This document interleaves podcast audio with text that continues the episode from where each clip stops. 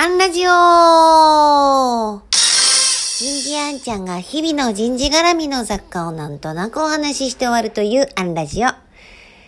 日は、筆跡でわかる個性。こんなテーマでお話ししてみようと思います。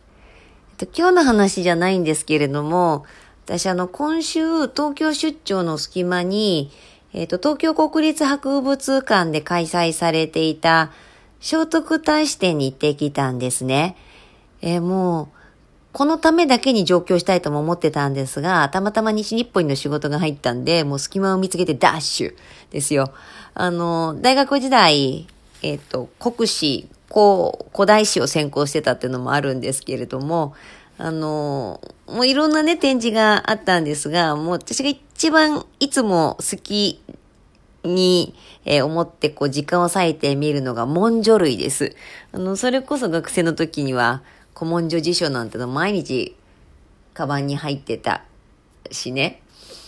で、中でも足を止めざるを得なかったのは、魚仏法華義書ですね。えっ、と、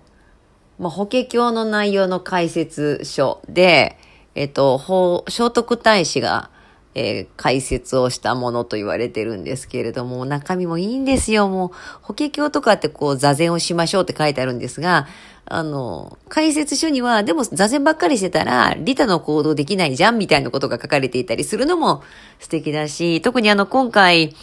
えっ、と、展示されていた、こう、商本は、と、イカルガナの伽藍とかにもすごく、えーこう、影響を与えた、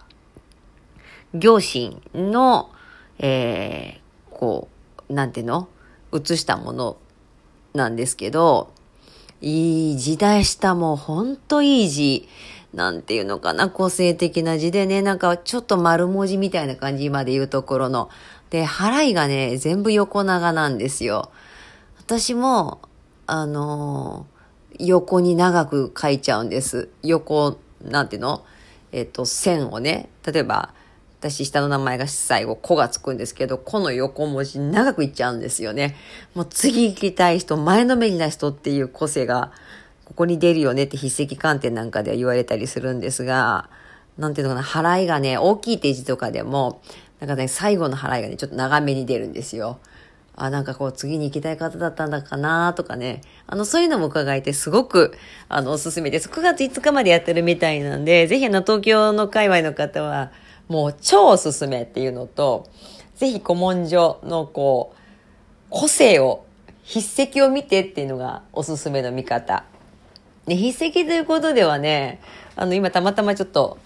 日経新聞読んでて、私すごい好きなね、筆跡が一つ日経新聞にあるんです。あれあれ、私の履歴書。今、長山治さんが連載してますけど、私の履歴書っていう文字は、そのご本人の直筆なんですよね。なかなかこう、活字の新聞の中で、肉筆って珍しいじゃないですか。で、なんかね、なんか破天荒なこと書いててもすごいこう、しっかり真面目な字を書いてると、あ、猫真面目なのかなと思ったり、逆にこう真面目そうなのに、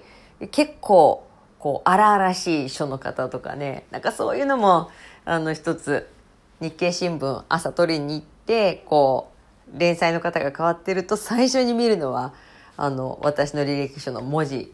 の筆跡のところだったりします。ちょっとそんな楽しみ方もおすすめです。今日はここまで。次回もお楽しみに。